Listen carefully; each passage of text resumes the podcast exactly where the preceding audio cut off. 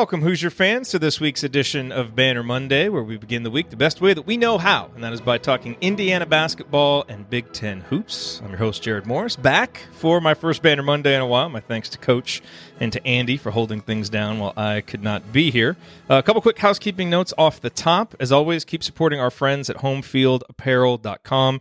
You can use that promo code assembly20 at any time to get 20% off. Now, they often have some other deals going that if you're following them on Twitter, you might see, but that Assembly20 code will always take care of you with 20% off. And if you haven't checked, they now have sweatpants made out of that bison uh, sweatshirt hoodie material. They're un- I haven't worn them yet, but they look unbelievable. So that certainly is worth checking out. And then if you want to support your local food bank, make sure that you go to foodpantries.org or feedingamerica.org where you will be able to find food banks in your area and how you can support them. So that's foodpantries.org or feedingamerica.org. All right. And now I'm pleased to welcome in from the Big Ten Network, from the Sporting News and Fox, one of the hardest working men in college hoops, even when there are no college hoops to cover. Is the venerable Mike DeCourcy. Mike, how are you? Great. How are you, Jerod? That, that, that the playing of that uh, little jingle there takes on a different meaning after the last two months or last uh, month, I guess it's been. Doesn't it? I was thinking that too when I was getting set up. Have we done a show since? Have you and I done a show no. since the Last Dance was on? I don't think so. Okay. So yeah, it does it does take on a little bit more meaning now. Well, we'll I, I do want to talk to you about that at the end. So let's hold that thought because I do want to get some Last Dance thoughts since obviously that ended uh, last night. But we actually had some big news in the world of Big Ten basketball and Indiana basketball today. I mean, it's really more of a confirmation of what we expected to happen than any kind of breaking news. But Khristian Lander uh, is officially reclassifying to the class of 2020. He sent in his LOI. Indiana sending out press releases. They're tweeting. So this is an official uh, thing that is happening now. And, you know, people who do preseason rankings, whether it's Gary Parrish in his top 25 and one, he bumped Indiana up six spots to number 21. Uh, Bart Torvik's T rank, uh, you know, when he put in all the numbers that he projects from Khristian Lander, Indiana went from 17 to 12. Uh, you know, and I say that because that seems to be, I guess, about the consensus. This bumps Indiana up about five or six spots. Uh, what are your thoughts on what Khristian Lander's impact can be next year for Indiana? I think the first thing is to be I, I think to be fair to Khristian, um, he we don't know.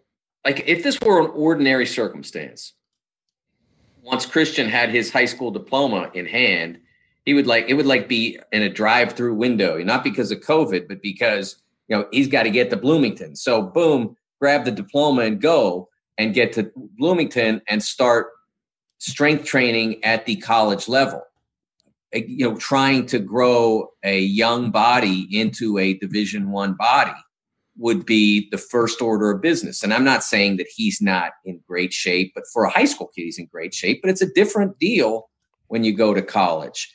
And and he's a year younger than most college freshmen are. This isn't a young man who uh, based on what i gathered from listening to and reading brian snow it's not a young man who um, was was delayed in entering school or held back or anything like that. I mean, he's a typical high school age junior who's now going to skip his senior year and go straight to college.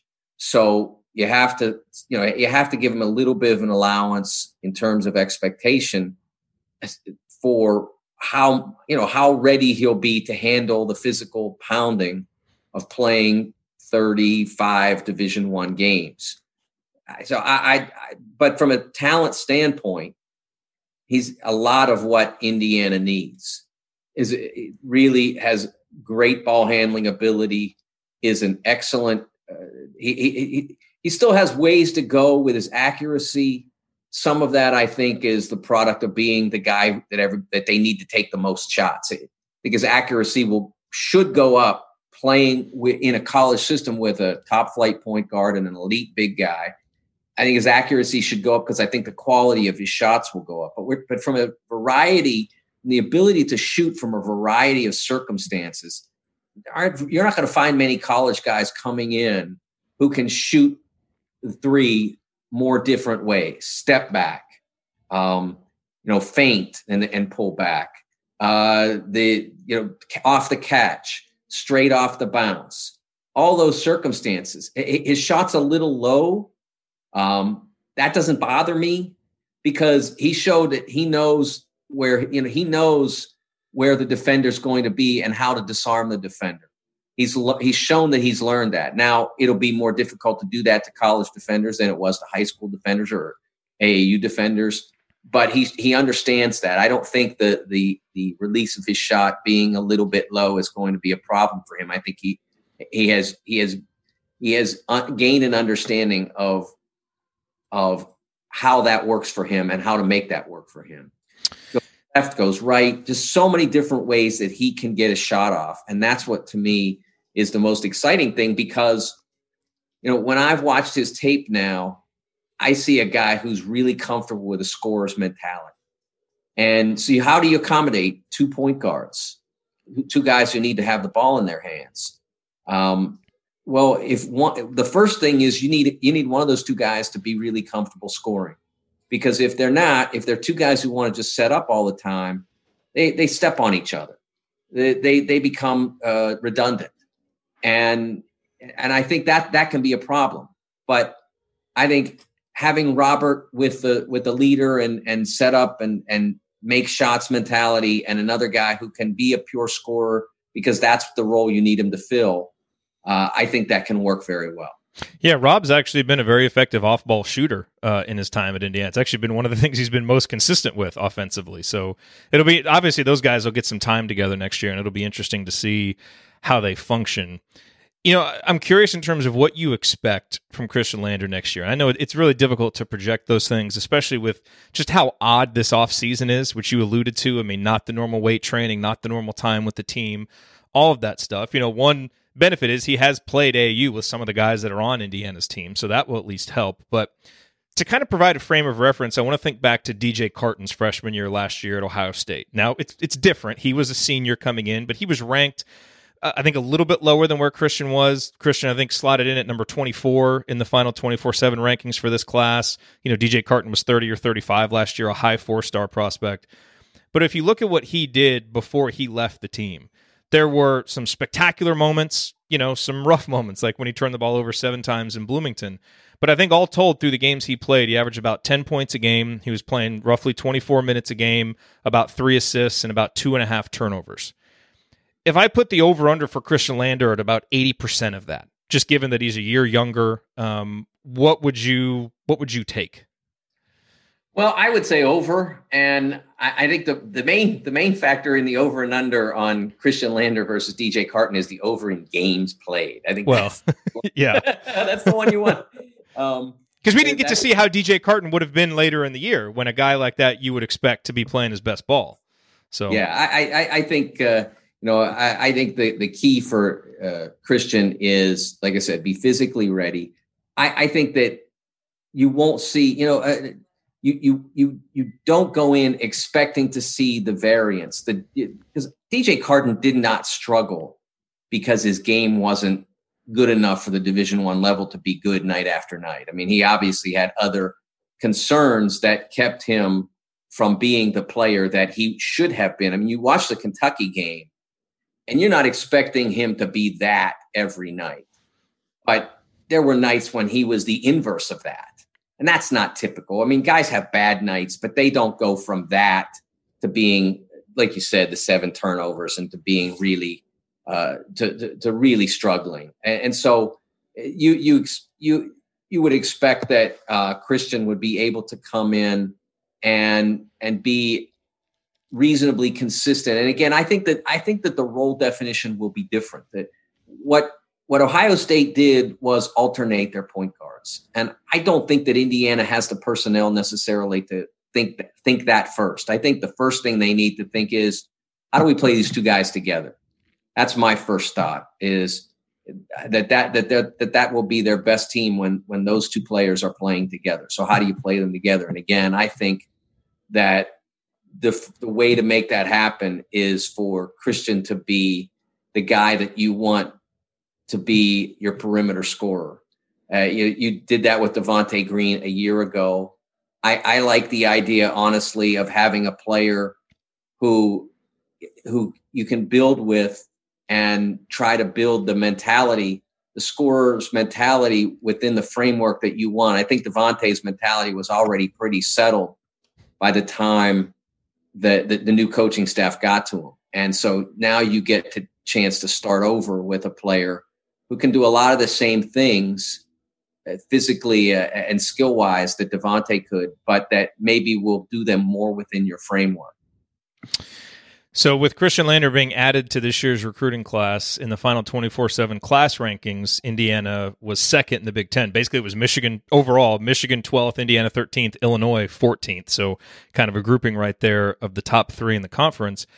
And with Lander being, I think, uh, whatever I said, 24th or 27th overall, this now marks the third straight year that Indiana is enrolling the highest rated recruit in the Big Ten under Archie Miller, going back to Romeo Langford two years ago, Trayce Jackson Davis last year, and now Khristian Lander what does that mean to you? Like, does that obviously that's good for Indiana to have done it, although you would like to see maybe more results uh, with those, but we didn't get to see what they would have done in the tournament last year.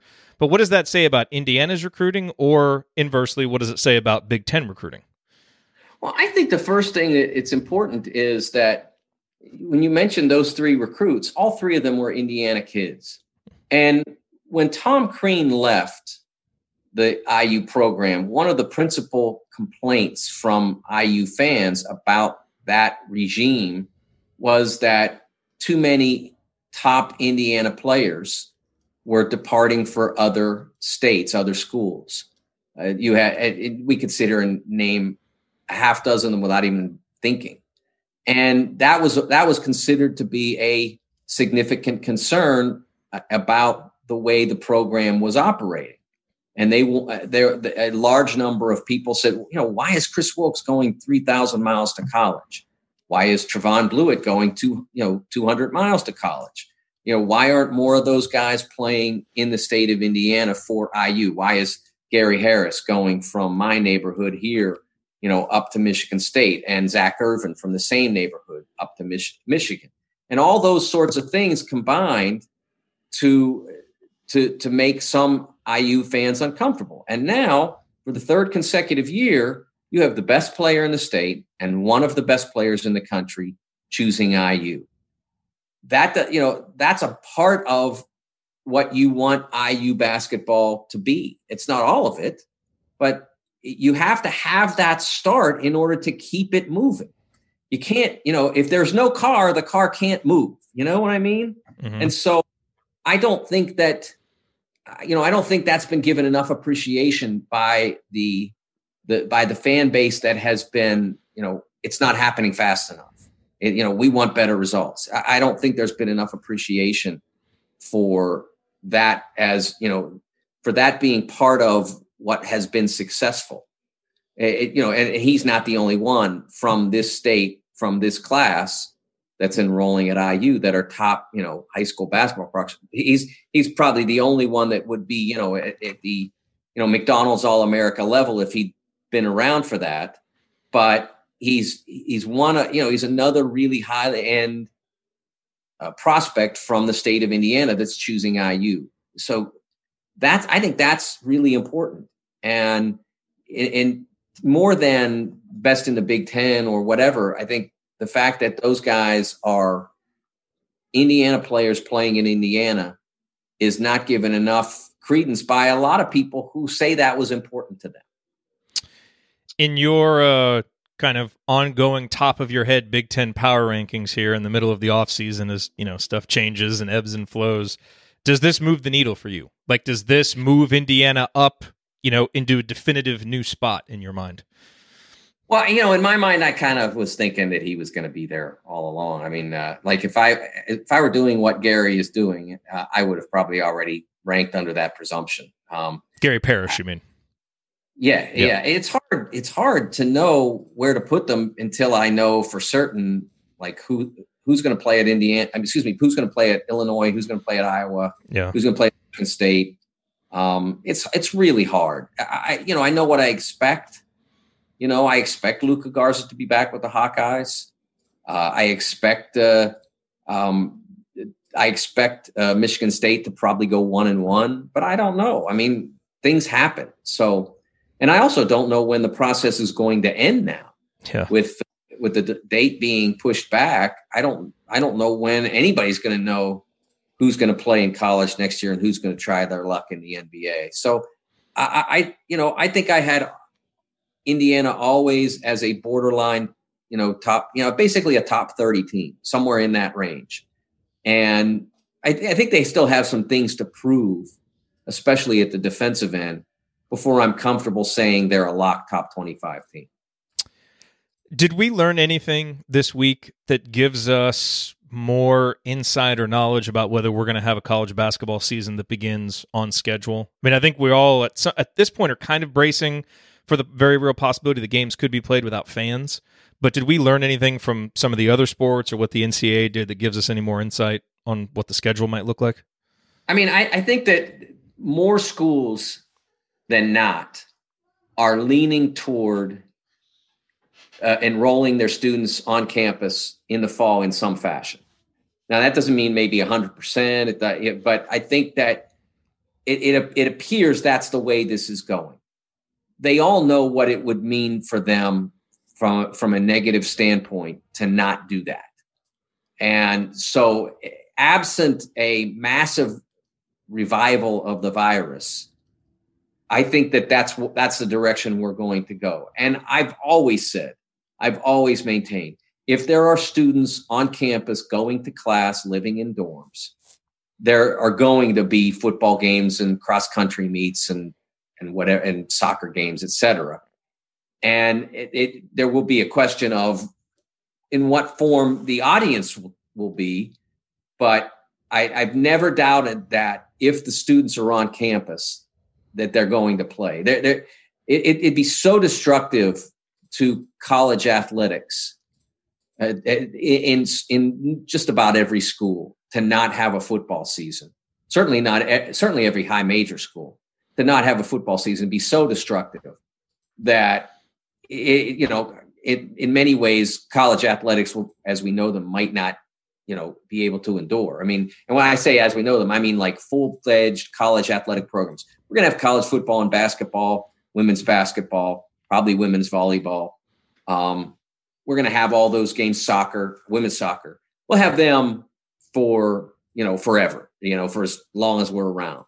But the the uh, broad based program, if we don't have a football season in the 2021, 2021, 2020, 2021 academic year, I think that I think that becomes a, a complete luxury. And so I, I know they all know that. So they're going to do everything they can to play it. And the idea of pushing it back just to push it back, oh, and maybe it'll be safer then. I think that they understand that that contains a whole another risk because if you push it back from the fall and then you get to the end of fall without any real incidents, so to speak, and then something happens in January, February, and then it, you know, and then all of a sudden you can't play in the spring. I mean, the you know they can't afford that. So I think that if I I, I expect that again, if so, unless something happens that that we aren't anticipating now, um, that there will be students on campus in most places and that there will be intercollegiate sports in all the places that don't have students.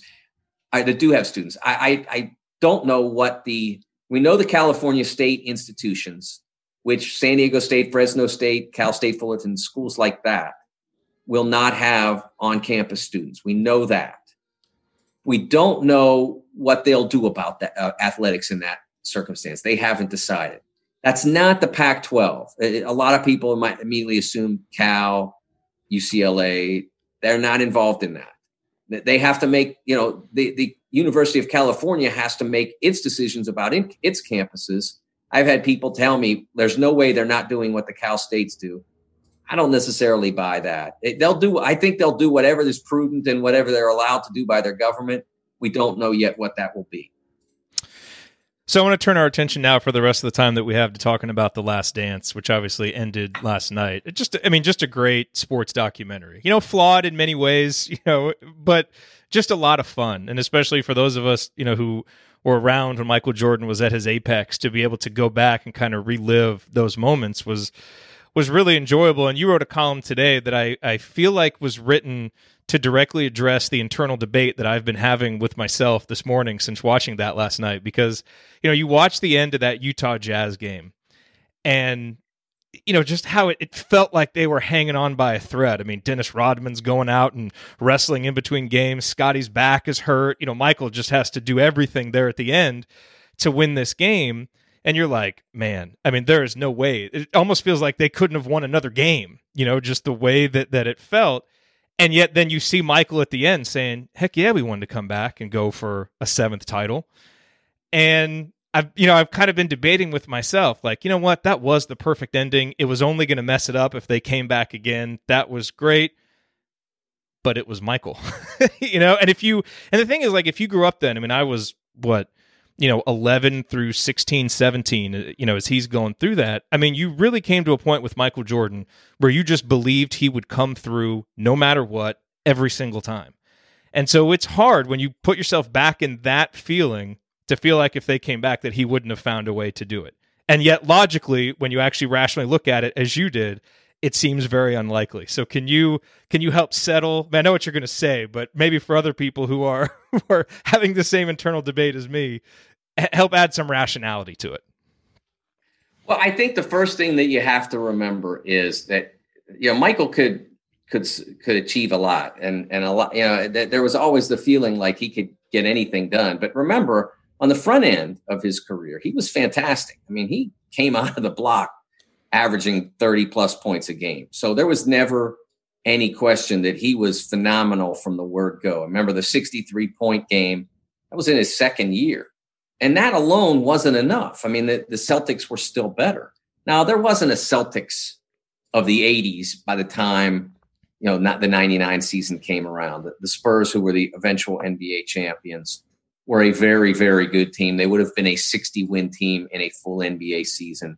That was a strike shortened season, which actually would have helped Michael and scottie But first of all, you would have had to get to take scottie who had played the entirety of the dynasty years under a contract that was vastly undervaluing him. He signed it willingly. It wasn't, you know, but he wanted the long term extension uh, because he wanted the security. But by the time he got to the end, of the money had gotten so much bigger. And there was, I mean, that year, um, the year, the off season between the last dance and the Spurs championship year, that year, Matt Geiger signed for $8 million a year, give or take. And so, I mean, what was Scottie Pippen worth in that atmosphere? Well, you would have been asking him to come back for a figure that, what, unless Michael was willing to completely eliminate his salary, he made 32, 33, something like that in the last dance year. He would have had to basically forfeit that. Was he willing to do that? He never said that. He never said I'd play for nothing. I mean, that would have it would have probably taken that. And I, will be honest with you, I don't know whether that was even been allowed. I mean, I'm not sure whether they would have al- allowed to give him a pay cut like that. But let's just assume that he would take it. Well, okay, so now you have him and Scottie. Um, then you have, on the other hand, the, the front court of Dennis Rodman and Luke Longley. You know, Dennis, the following year, after the Bulls waived him, uh, they nobody wanted him. Nobody. He sat there for a month, and then finally, the Lake, finally the Lakers signed him. They they offered him a million dollars for what was left of the season. It would have been about, I think it was around forty games or maybe thirty five by the time he signed.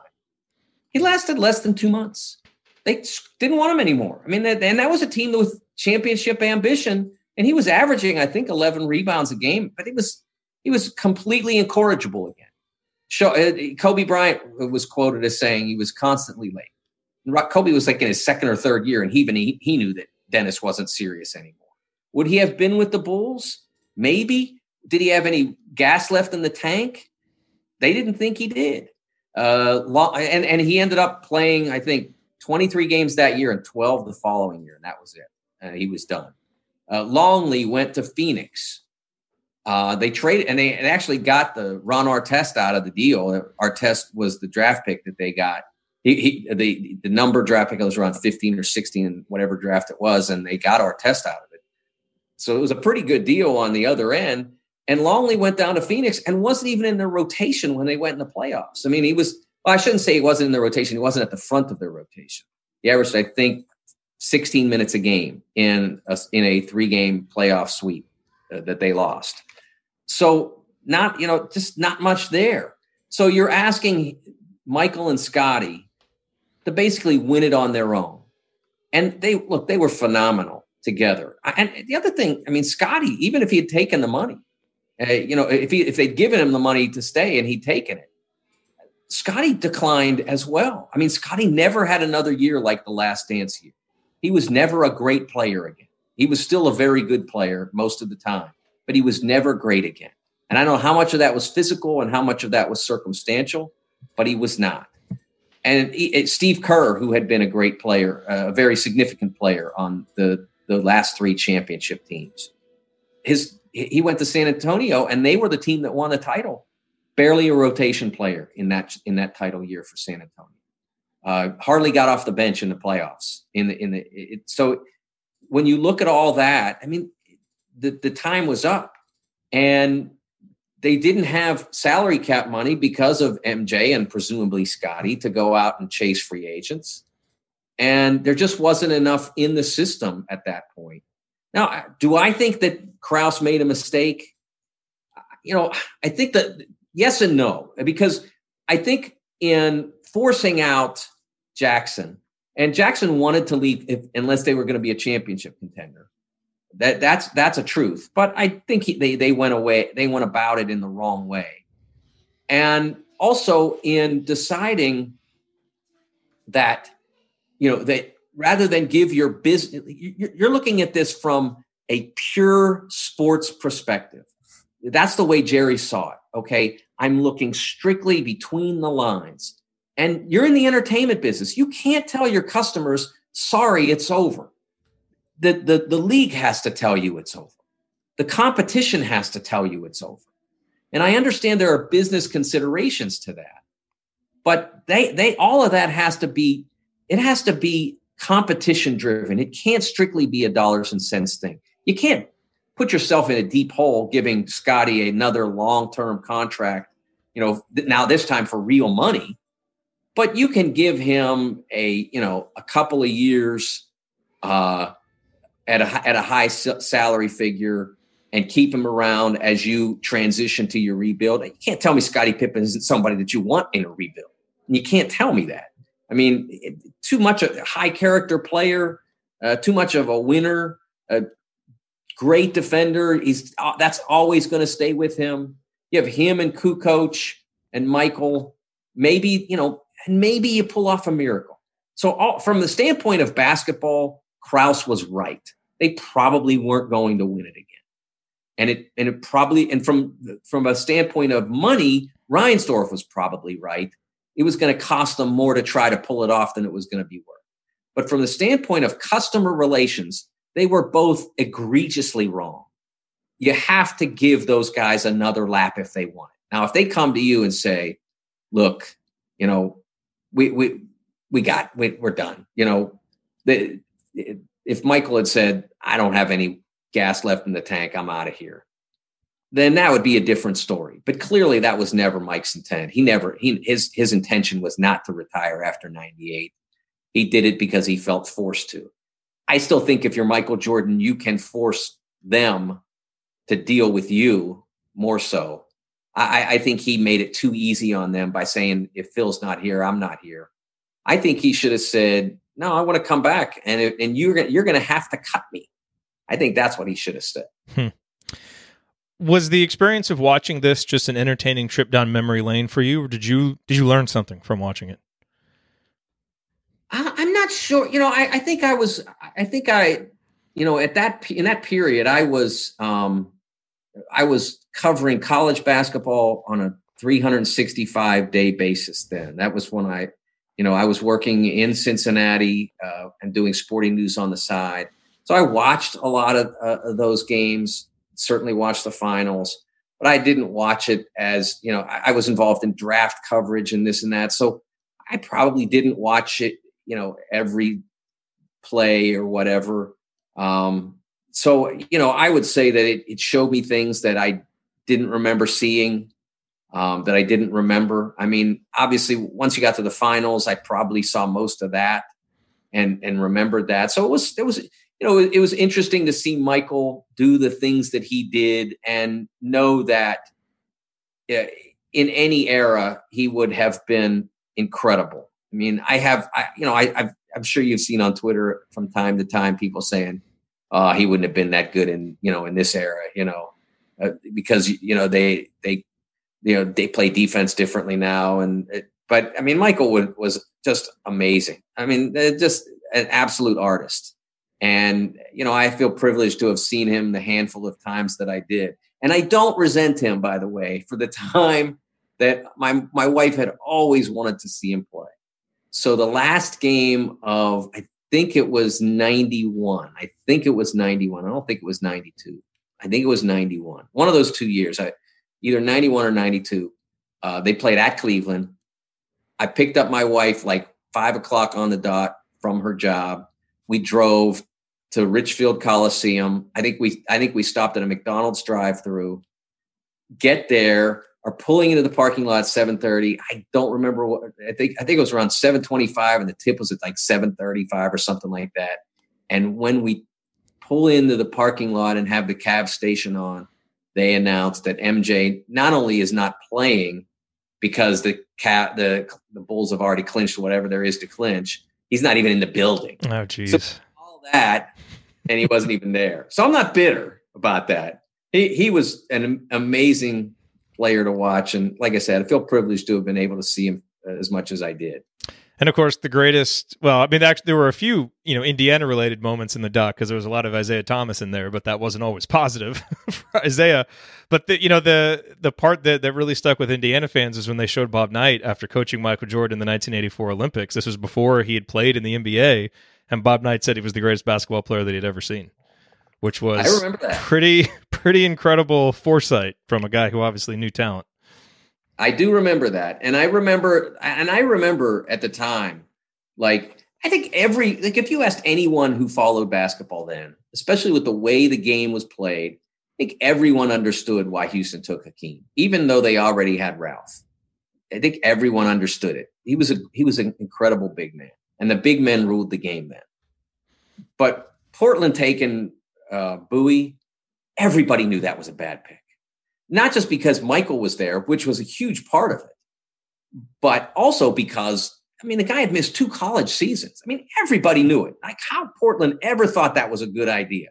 Like, if there was nobody else that could play, like, I get, like, if you'd taken the number two pick in this draft and you got a shot at Sam Bowie, I might roll the dice. The, the 2020 draft, I might even take 52 year old Sam Bowie or whatever he is now, the 58 year old. But uh, but man, I mean, passing up Mike to take a guy who had his in, injury issues, no, no, I mean, no one in America thought that was a smart move then. No. Well, Mike, we always appreciate you coming on with us, lending your insight. I was glad to be back for this one, and uh, we'll look forward to continuing to do this throughout the offseason. Sounds great, Jerod. Thanks. All right. Thank you, Mike. The great Mike DeCourcy join us here on Banner Monday, as he always does. Fun conversation with Mike. Uh, we will have another episode of Assembly Call Radio, as we always do, coming up on Thursday. Hope you'll join us for that. Hmm, I wonder what the banner moment might be. Yeah, I think I have a pretty good idea uh, what it might be uh, after. I'm, although I will say, if something can rival Khristian Lander's reclassification becoming official, uh, then that would mean it would be a pretty good week uh, for Indiana basketball. But we'll talk about that uh, talk about some other stuff. Haven't figured out a good topic. By the way, if you have off-season topics that you want us to address, always let me know. Obviously, if you're in the community, uh, assemblycall.com slash community, you can let us know in there. But email me, jerod at assemblycall.com, uh, or send me a tweet. Well, obviously, we'll start doing our player-by-player, uh, you know, off-season breakdown that we always do. Um, but if there's anything else that you think would be fun for us to uh, to tackle, let me know. All right, thanks for being here live. If you're watching live, Thanks for listening on the podcast, and we will talk to you on Thursday night. See you, everybody. Sticky notes, email alerts, a string around your finger. They're just not big enough. So here's a big reminder from the California Lottery. The Mega Millions jackpot is over 250 million. Whew. Play now. Please play responsibly. Must be 18 years or older to purchase player plan. Sticky notes, email alerts, a string around your finger.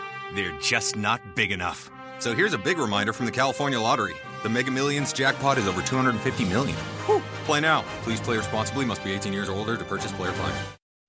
You know how to book flights and hotels. All you're missing is a tool to plan the travel experiences you'll have once you arrive. That's why you need Viator. Book guided tours, activities, excursions, and more in one place to make your trip truly unforgettable. Viator has over 300,000 travel experiences to choose from. Everything from simple tours to extreme adventures and all the niche, interesting stuff in between. So you can plan something that everyone you're traveling with will enjoy. Real traveler reviews give the inside scoop from people who've already been on the experiences you're considering. So you can plan with confidence. Free cancellation helps you plan for the unexpected. And 24 7 customer support means you can travel worry free. Download the Viator app now and use code Viator10 for 10% off your first booking in the app. Find travel experiences for you. Do more with Viator.